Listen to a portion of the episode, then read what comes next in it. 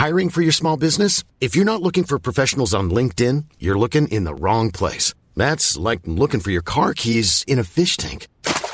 LinkedIn helps you hire professionals you can't find anywhere else, even those who aren't actively searching for a new job but might be open to the perfect role. In a given month, over 70% of LinkedIn users don't even visit other leading job sites. So start looking in the right place. With LinkedIn, you can hire professionals like a professional. Post your free job on linkedin.com slash people today.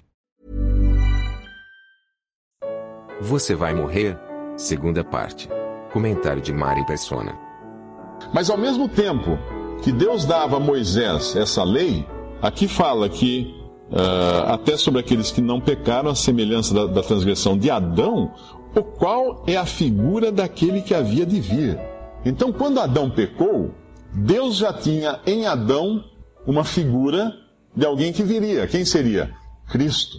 E quando Deus faz uma revelação a Moisés, da lei, Deus também dá a Moisés uma série de ordenanças e uma série de, de leis e regras e, e, e utensílios e projetos e um, uma porção de coisas. Essa porção de coisas incluía todo um sistema de adoração a Deus, que Deus havia instituído. Todo um sistema de aproximação do homem para com Deus, para que o homem pudesse ter comunhão com Deus. Mas todo esse sistema, ele era uma figura de algo futuro e era uma coisa maravilhosa, porque quando você estuda o Antigo Testamento e você estuda o, o Pentateuco, e principalmente a partir de quando Deus dá a lei para Moisés no monte e também das instruções e tudo que tinha que ser feito, você começa a descobrir que eles teriam que construir um tabernáculo, que era uma grande tenda. E você começa a desco descobrir que essa tenda, cada elemento dessa tenda, eu não vou chamar cada prego, né, mas Cada elemento, cada corda, cada coluna, cada tábua, cada pedaço de pano tinha um simbolismo que apontava para Cristo. Tudo. E depois Deus ornou, Deus mobiliou essa, essa, essa tenda com uma série de utensílios, que ia desde um altar, uma mesa, pães para colocar pães, candelabro, tinha os utensílios também para os sacerdotes fazerem as, as oferendas, as ofertas, e cada utensílio apontava para Cristo. Era uma figura de Cristo. E aí tinha uma arca da aliança feita de madeira revestida de ouro, com uma tampa em cima, com dois querubins olhando para a tampa, que ficava além de um determinado véu. Cristo, mais uma vez, representado nessa arca. Na verdade, a, a, a morte Uh, a morte reinou desde Adão até Moisés, porque quando vem Moisés, Deus abre como que descortina todo um plano para dizer assim: eu resolvi o problema da morte. O homem morre, mas eu resolvi o problema da morte. E a lei tinha mais uma característica. Quando tem uma passagem que quando o jovem rico pergunta para o Senhor Jesus em Lucas 10 uh, o que ele devia fazer para para ter a vida eterna, na verdade, vida eterna no Antigo Testamento, o conceito de vida eterna no Antigo Testamento eh, era de vida perene, de vida perpétua. Não uma vida que não tinha começo nem fim, mas uma vida que não tinha fim. Então era prometido, sim, através da lei, dos preceitos da lei, que todo homem que cumprisse a lei viveria. E quando aquele jovem rico pergunta para o Senhor Jesus, o que eu farei para ter a vida eterna? Ele fala, Uh, quais são os mandamentos? Esse, esse, esse, esse. O Senhor fala para ele: faz isso e viverás. Faz isso, você vai viver. Você não vai morrer. Obviamente, o jovem, nem dali ele já, já, já passou, né? Ele já parou ali. E nenhum homem é capaz de cumprir a lei. Mas a lei tinha essa característica: que o homem que cumprisse a lei viveria. Viveria. Não morreria. Mas a lei também tinha uma outra, uma outra característica que fala em Gálatas, que ela serviria de uma espécie de, de, de ama seca, de babá, de aio. A gente não usa muito a palavra aio hoje, mas vamos chamar tutor. A lei era uma, um tutor, uma babá, um, uma guardiã que iria manter o povo de Deus na terra como que cuidando dentro de certos limites esse povo para que ele não descambasse de vez, até que viesse Cristo até que o Filho de Deus viesse ao mundo e cumprisse a obra que Deus tinha terminado, determinado para salvar o homem, que era morrer numa cruz. Por incrível que pareça, para que Deus pudesse dar vida ao homem e vida eterna, Deus teria que fazer uma obra de morte, que havia sido anunciada lá no Jardim do Éden, quando Deus tirou a pele, matou um animal inocente, por causa do pecado de Adão e Eva, tirou a pele desse animal, fez vestes para o homem e cobriu o homem e a mulher. Aquilo já era uma figura de que Deus ia derramar um sangue inocente para cobrir o pecado do homem. E Deus também no Éden havia anunciado para a serpente que ela, ela picaria o calcanhar daquele que seria o descendente da mulher, mas que ela, a serpente teria sua cabeça esmagada por esse mesmo descendente da mulher, que é Cristo. Então é maravilhoso nós encontrarmos um plano que, quando o homem pecou, era como se. Uh, às vezes a gente brinca de, de abrir uma coisa que está enrolada, né? Se enrola assim, a gente fazia isso muito em escritório de arquitetura, que as plantas ficavam tudo em papel vegetal, enroladas e guardadas. Então você queria mostrar uma planta para um cliente, às vezes era um projeto grande, a gente comprava papel vegetal em rolo. Não era em pedaço, em rolo. Você comprava papel vegetal em rolo. E dependendo do projeto, às vezes você tinha que fazer comprido aquele rolo, papel muito grande, e às vezes até enrolar na beirada da prancheta. Isso antes dos tempos do, dos sistemas de software de CAD e tudo digitalizado. Mas naquele tempo era nanquim, era régua, era, era compasso, era tudo isso. Então você enrolava aquela planta e deixava guardada. Vinha o cliente, você pegava e abria na mesa, pegava a planta assim, fazia assim. Como vendedor de loja de tecido, que também acabou praticamente, né? Difícil achar agora uma. Abria aquilo, ela desenrolava. E o cliente olhava e via o projeto. O projeto era desenrolado aos seus olhos. Deus, no momento em que o homem pecou, e aí quando vem Moisés também, era como se Deus pegasse o projeto e desenrolasse na, na frente do homem e falasse: Olha aqui, olha o que eu tinha projetado já para o caso do pecado entrar. E esse projeto culmina em Cristo Jesus. Ele fala durante a sua vida, em João 1,4, diz que nele estava a vida, e a vida é a luz dos homens. Nele estava a vida. Em João 5,24 fala, uh, vamos, vamos, ler, vamos ler para não, não, não falar diferente do que está escrito. No Evangelho de João, capítulo 24, uh, ah, capítulo 5, versículo 24, diz: Na verdade, na verdade vos digo, que quem ouve a minha palavra e crê naquele que me enviou tem a vida eterna e não entrará em condenação, mas passou da morte, passou da morte e morreu, e morreu, e morreu, e morreu para a vida.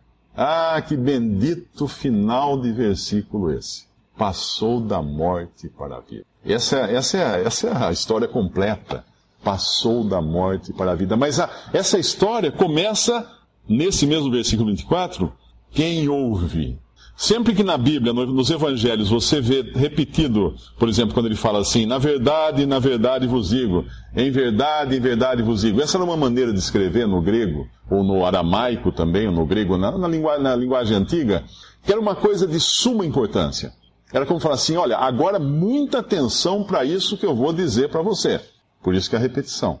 Assim como tem no Antigo Testamento, santo, santo, santo, quando fala de Deus, é porque é um santo elevado à terceira, à, à terceira potência, né, que fala, não, não lembro como é que é a expressão, mas três vezes. É algo muito santo, perfeitamente santo. Não tem como existir algo mais santo porque está se referindo a Deus. E quando o Senhor Jesus fala, na verdade, na verdade vos digo, é porque escuta, porque isso você tem que prestar atenção, porque é muito importante, você não pode perder. E aí a mensagem dele começa dizendo o quê? Quem ouve a minha palavra? Esta noite você está ouvindo a palavra de Deus, que está sendo lida desse livro. Existe um programa nos Estados Unidos, um programa científico, eu acho que já tem mais de 20 anos ou 30 anos, é uma coisa meio antiga, chama-se, acho que SETI, a sigla S-E-T-I, é Space alguma coisa. Eu sei que a, a questão, eles armam uma porção de antenas, muitas, muitas antenas, cobrem lá um deserto, deserto de antenas, usam também aquela antena imensa que aparece nos filmes de James Bond lá na, na América Central, que é praticamente uma cratera quase, muito grande, e ficam apontando isso pro, pro céu, para o espaço esperando uma mensagem. É um, é, um, é um programa científico em que eles ficam lá, computadores tentando ler todos os sinais de rádio que atingem a Terra, porque tem muitos sinais de rádio que atingem a Terra, mas a maioria é gerado pelo Sol, pelas estrelas, e muitos é, são apenas reflexos, né? Porque qualquer, qualquer estação de rádio na Terra que coloque um programa no ar, essa onda vai sair para o espaço e vai viajar. Se você for lá para, sei lá, Saturno, se você tivesse um equipamento de rádio em Saturno, você ia pegar um programa que talvez tenha passado a semana passada aqui na Terra. Você ia assistir lá um programa, a novela, você perdeu a novela, vá, vá até Saturno, ligue uma TV especial lá na sua espaçonagem, espaçonagem e, e assista a novela atrasada, porque ela está chegando lá agora, a mensagem de rádio. E é realmente o que, acontece. Tanto é que esses programas de, de perscrutar o espaço, muitas vezes eles se enganam, porque eles recebem algum sinal que parece ser um sinal inteligente, porque tem lá todas as características de uma linguagem, e daí eles percebem, uh, isso aí, gente, pisamos na bola, isso aí é um sinal da Terra que bateu na Lua e voltou. E eles captaram um reflexo. Um reflexo. Isso é muito comum em, uh, quando se faz pesquisas espaciais com sinais de rádio. E tá esse pessoal, todos esses anos, daqui a pouco eles vão morrer também, estão chegando os novos, tomando a cadeira daqueles que vão morrendo, esperando chegar um sinal de um extraterreno, um extraterrestre mandar uma mensagem para a Terra. E eu estou com a mensagem aqui nas minhas mãos agora. Eu recebi a mensagem de um extraterrestre. Um que fala assim para em João capítulo 3, diz assim: Ninguém subiu ao céu senão aquele que desceu do céu, que é o Filho do Homem, Jesus, que está no céu.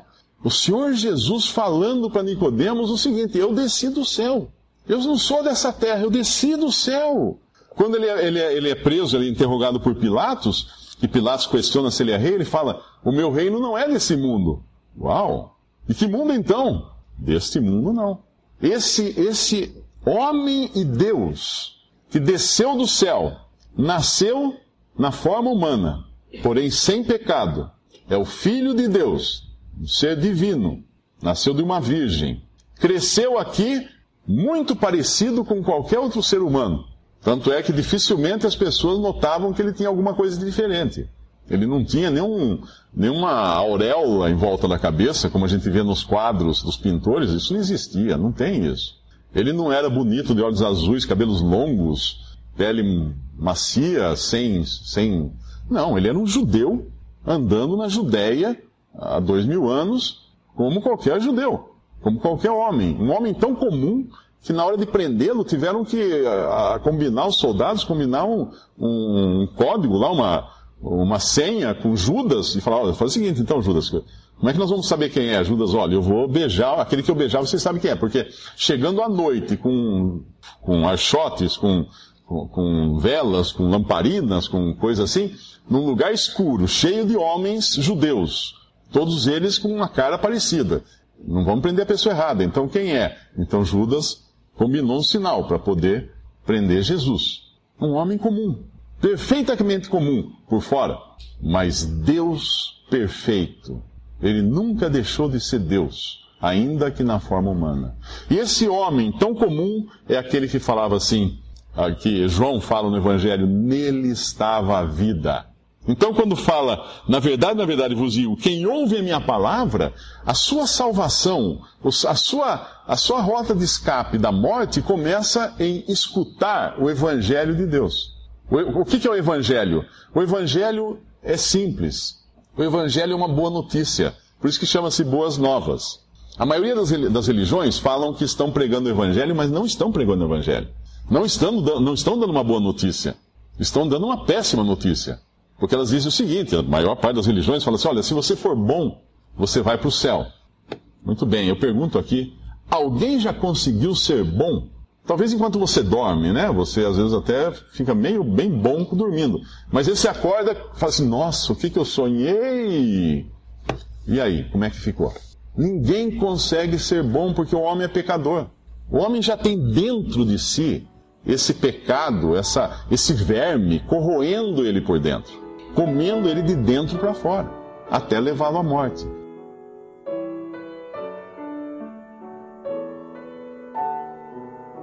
Visite respondi.com.br. Visite também 3minutos.net.